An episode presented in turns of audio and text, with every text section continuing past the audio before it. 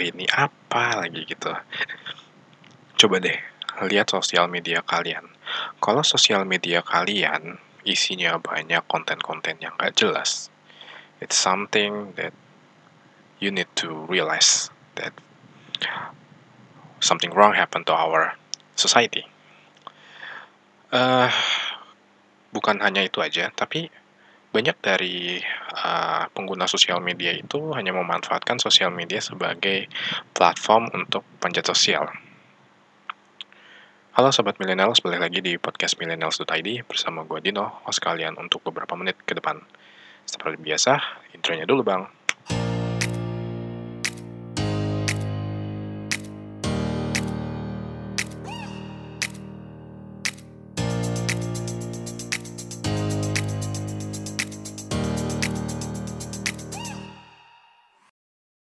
Alright, balik lagi di podcast millennials.id.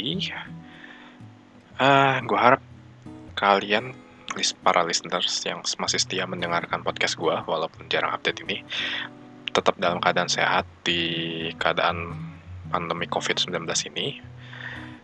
Ya, dan gue harapkan kalian tetap stay home, stay safe, dan tetap jaga kesehatan selalu karena kita belum tahu kapan COVID-19 ini akan berakhir ya. Oke, okay, mungkin uh, di awal tadi gue bilang bahwa sosial media kita itu banyak konten-konten yang bisa gue bilang dalam tanda kutip sampah gitu. Uh, bukan tanda kutip sampah aja gitu, tapi kadang ada konten-konten di mana uh, orang-orang yang memakai sosial media itu digunakan hanya untuk panjat sosial gitu. So that's the top, that's the topic I want to talk about. Uh, sosial media dipakai hanya sebagai panjat sosial.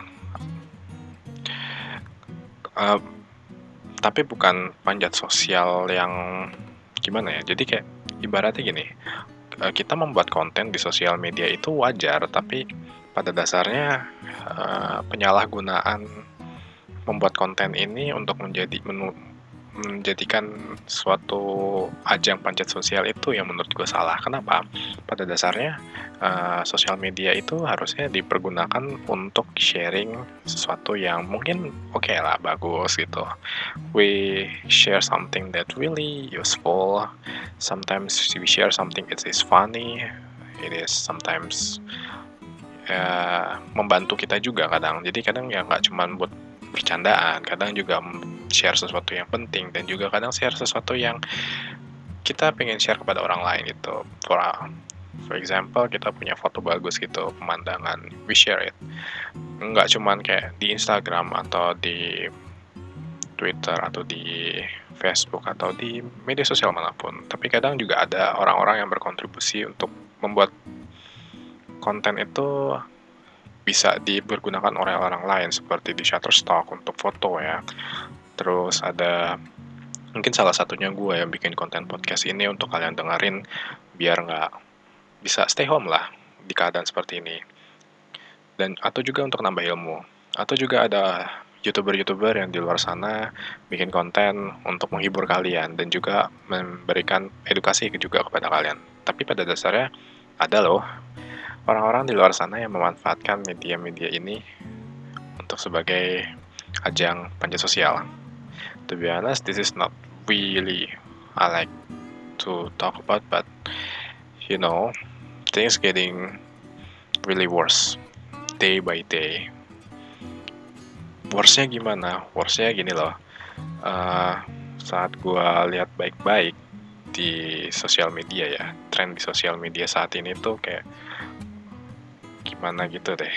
Gimana gitunya tuh gini. Kayak ada orang-orang di luar sana yang bikin konten itu untuk uh, kepentingan politik. Ada juga untuk kepentingan pribadinya dia sendiri.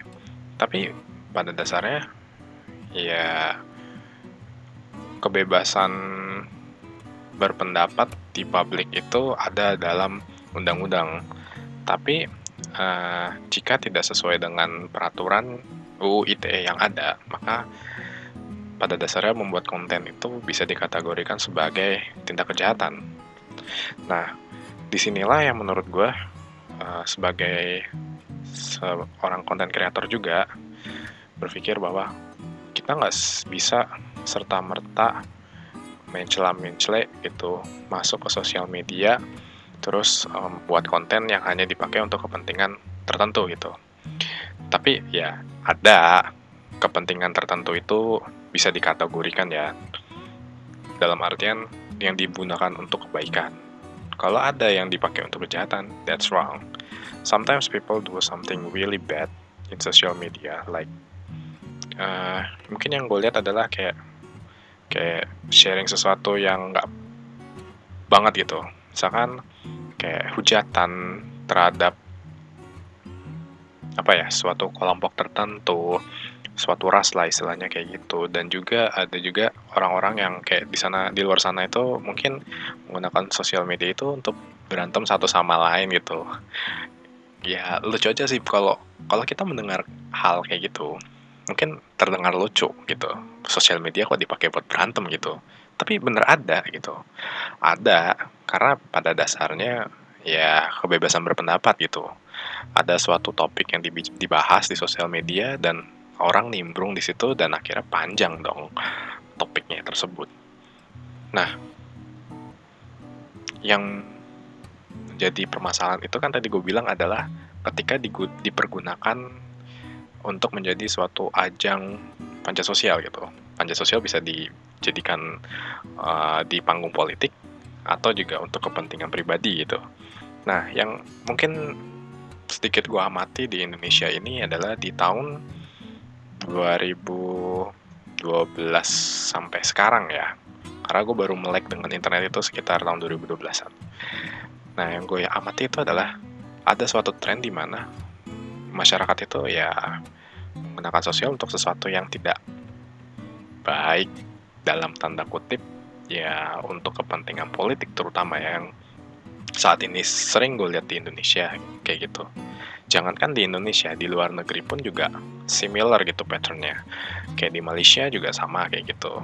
Apalagi kayak di Amerika yang lebih parahnya lagi uh, mungkin ketika data seseorang yang ada di internet bisa dipergunakan sebagai uh, apa ya suatu alat untuk memanipulasi perilaku uh, seseorang gitu di sosial media gitu. Dan ini didokumentasikan di kalau nggak salah di Netflix. Ada nama uh, itunya dokumentarnya itu adalah The Great Hack.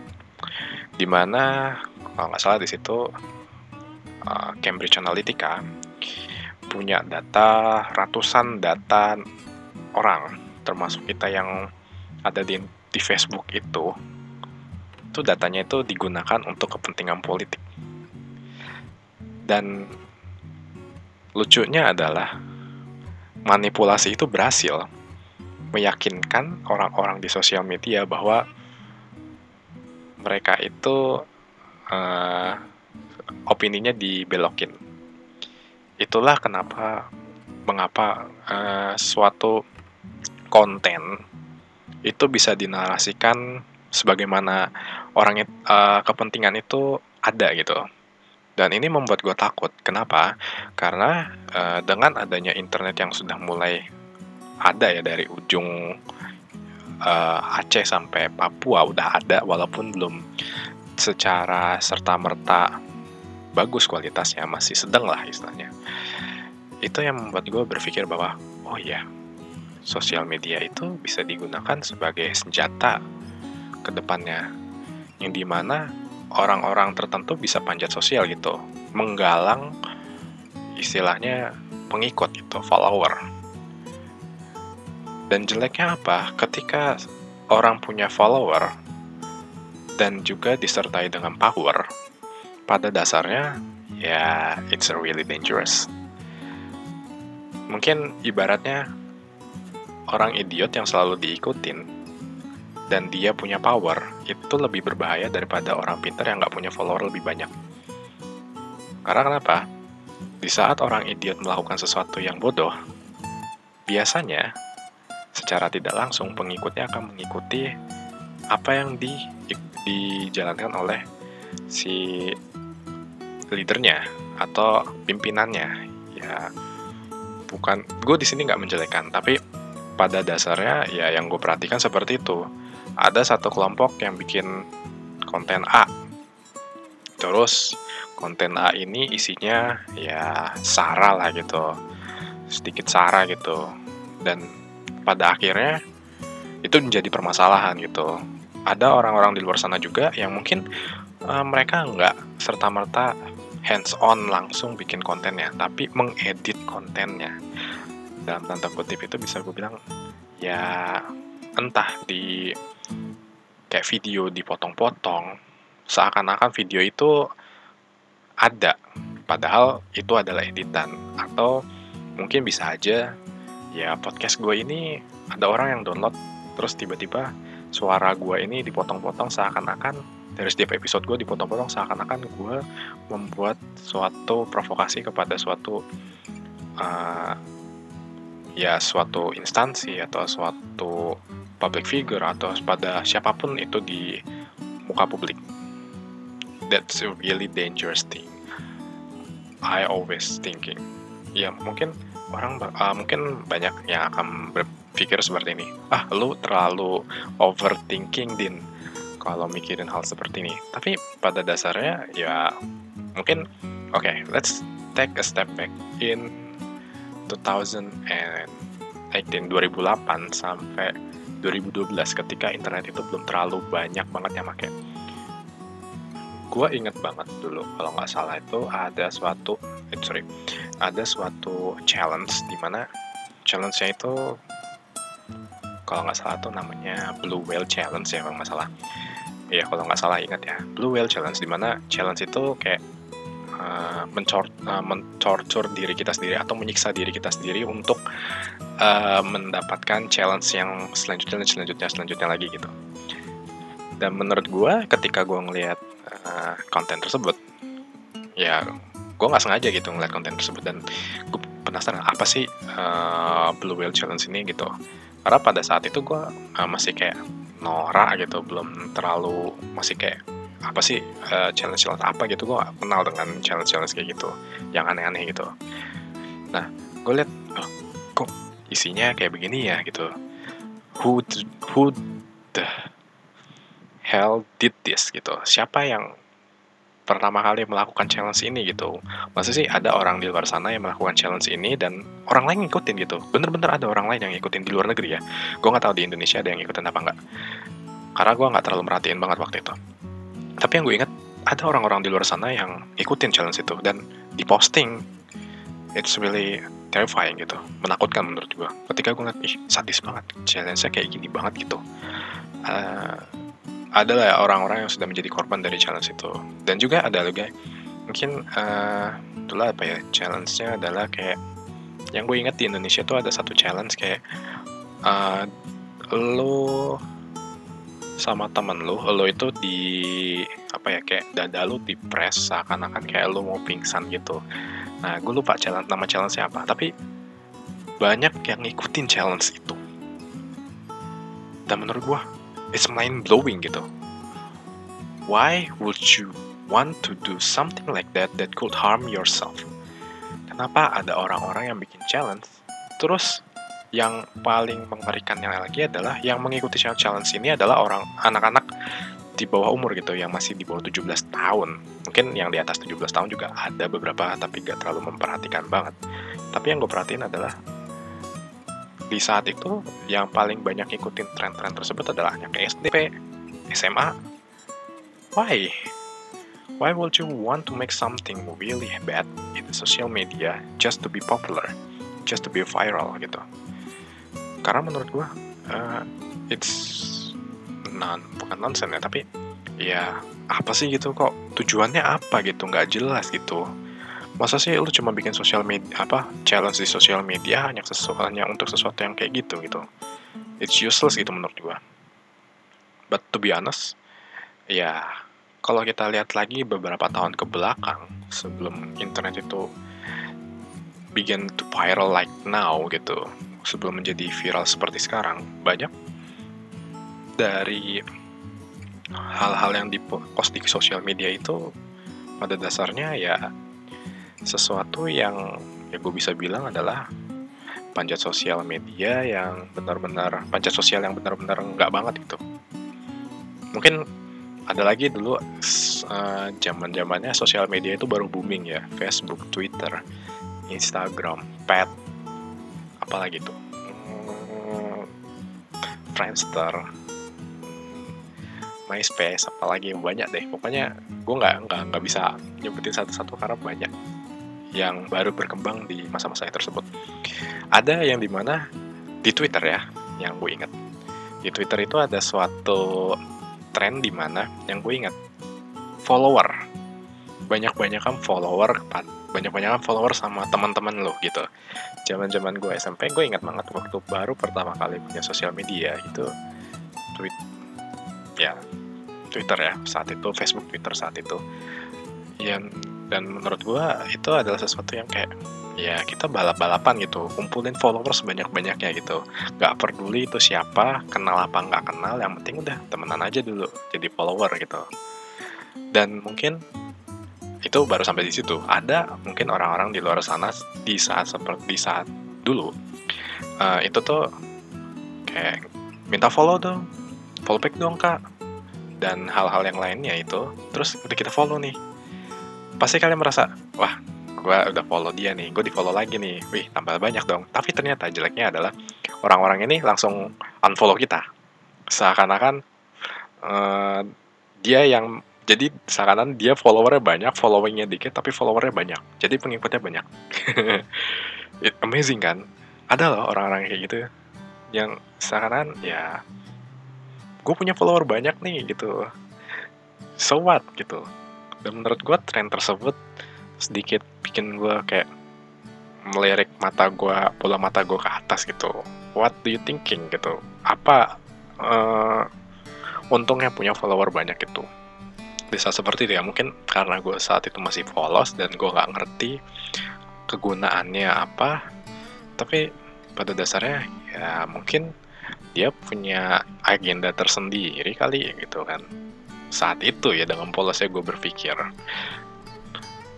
Nah, tapi diri semua kejelekan itu, uh, konten yang kita buat di sosial media pada dasarnya juga bisa digunakan untuk kebaikan. Ke kebaikan seperti apa? Seperti misalkan ada uh, akun-akun di sosial media seperti Instagram gitu, oh, yang melakukan sharing, sharing ya istilahnya uh, informasi yang kayak berguna. Misalkan ada banjir atau ada orang kesusahan, dia butuh bantuan, social media is a really great miracle. Sometimes, sometimes ya, aku bisa bilang sometimes. Kenapa? Karena uh, ada di luar sana juga orang-orang yang bisa gue bilang hanya mengaku-ngaku sebagai orang yang uh, lagi dalam keadaan susah, memanfaatkan sosial media untuk mendapatkan ya keuntungan dia juga ya yeah, it's like uh, gimana ya pisau bermata dua gitu pedang ya pisau bermata dua gitu. Ibaratnya ya sosial media digunakan sesuatu untuk yang baik. It's gonna be good. But when it is used for something bad it's really going to be really really bad. Ya gue nggak usah bilang ya apa aja yang udah terjadi gitu. Tapi bisa kalian lihat lagi ke belakang. Lalu, uh, bagaimana kita mengatasi hal-hal seperti ini gitu? To be honest, gue sendiri juga masih belajar ya, karena kadang juga mungkin sebagai manusia kita juga kadang suka kilaf gitu, kita kilaf kadang suka ya kita kadang marah-marah di pub apa di IG story gitu, kadang gue mengakui gue juga pernah melakukan hal seperti itu. Atau kadang gue norak banget gitu sampai suatu hari kayak lupa gitu. Eh jangan nih harusnya yang kayak gini nggak boleh di share gitu kan ya istilahnya kita juga manusia kita melakukan kesalahan. Tapi ketika kita punya niatan baik untuk mengurangi hal-hal seperti itu dalam penggunaan sosial media apalagi membuat konten ya. Dan mungkin ya kita bisa membantu gitu mengurangi hal-hal yang jelek di sosial media dan menggunakan sosial media itu secara bijak. Tidak hanya digunakan sebagai uh, untuk platform ajang naik panjat sosial gitu. Bukan karena kontennya aja, tapi kadang perilaku dari setiap orang itu juga penting menurut gue.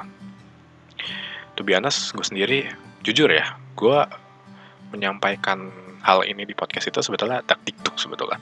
Karena kenapa? Ya, yang seperti gue bilang tadi, orang bisa memanfaatkan sesuatu di sosial media dengan mudahnya. Sampai pada akhirnya ya mungkin ada orang-orang yang diuntungkan dan ada orang-orang yang dirugikan dengan hal adanya hal seperti itu. Dan apalagi di masa seperti sekarang ini ya, di masa-masa ya kita lagi ada pandemik seperti ini, ada orang juga di luar sana yang memanfaatkan momen-momen ini untuk panjat sosial gitu. It's really ya gue nggak tahu apa sih yang mereka pikirkan gitu. Mungkin ya kalau ingin menghibur it's fine. Tapi kalau ingin mengajak melakukan sesuatu yang tidak baik itu melakukan challenge-challenge yang bisa gue nalar dengan logika gue itu nggak baik dan berakibat buruk. Why you do that? What is your intention to do that? Apa yang sebenarnya kalian ingin lakukan dengan membuat konten seperti itu? Harusnya di saat seperti ini membuatlah buatlah konten-konten yang bisa kita ya dengarkan, lihat atau tonton dengan baik gitu untuk semua publik gitu dan mereka terhibur gitu dan juga ada sesuatu yang bisa mereka dapatkan gitu dari konten tersebut. Tidak hanya serta merta digunakan sebagai senjata yang dapat merugikan orang lain gitu. Karena ya gue melihat sih ya sosial media sekarang ini mulai ke sini-sini mulai digunakan seperti itu. Data yang ada di luar sana, di internet, user account, nomor telepon, email, your profile you sold to the internet is used for something bad like that. Think about it. Pikirkan baik-baik. Apakah uh, konten yang selama ini kita buat sudah menjadi panutan untuk orang lain? Bagaimana kalau misalkan ya mungkin kalau yang sudah menjadi orang tua it's fine.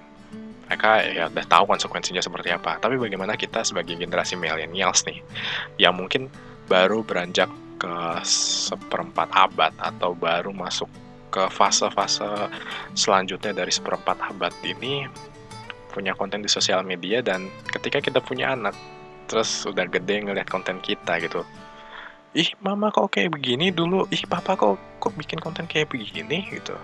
Mungkin uh, anak-anak kita bakal seperti itu ya. Jujur aja mungkin ya gue belum punya keluarga jadi ya itu yang gue pikirkan gitu. Ketika gue bikin konten apakah konten gue ini ke depannya bisa berguna bagi orang lain? Karena tujuan gue bikin konten ya either membuat orang lain tertarik dengan konten gue yang bisa bisa gue bilang ya mungkin menghibur atau bagus di mata orang lain dan juga bisa menjadi referensi kan? Istilahnya begitu. Dan I think that's what I'm saying deh. Ya ini cuman seperti gue bilang kegelisahan aja sih sebetulnya. Dengan adanya tren-tren di sosial media dan di masyarakat. Eh oke. Okay. mungkin gue udah terlalu panjang ngomong. Dan semoga kalian mendapatkan inti dari apa yang gue omongin kali ini. Dan semoga kalian tetap sehat selalu dan semoga gue berharap banget hmm, tetap stay home, stay safe, stay healthy untuk kalian semua. Dan gue juga dan buat kalian yang masih bekerja appreciate it really appreciate that. And then to all doctors and all the people who help in this COVID-19 pandemic you are doing great.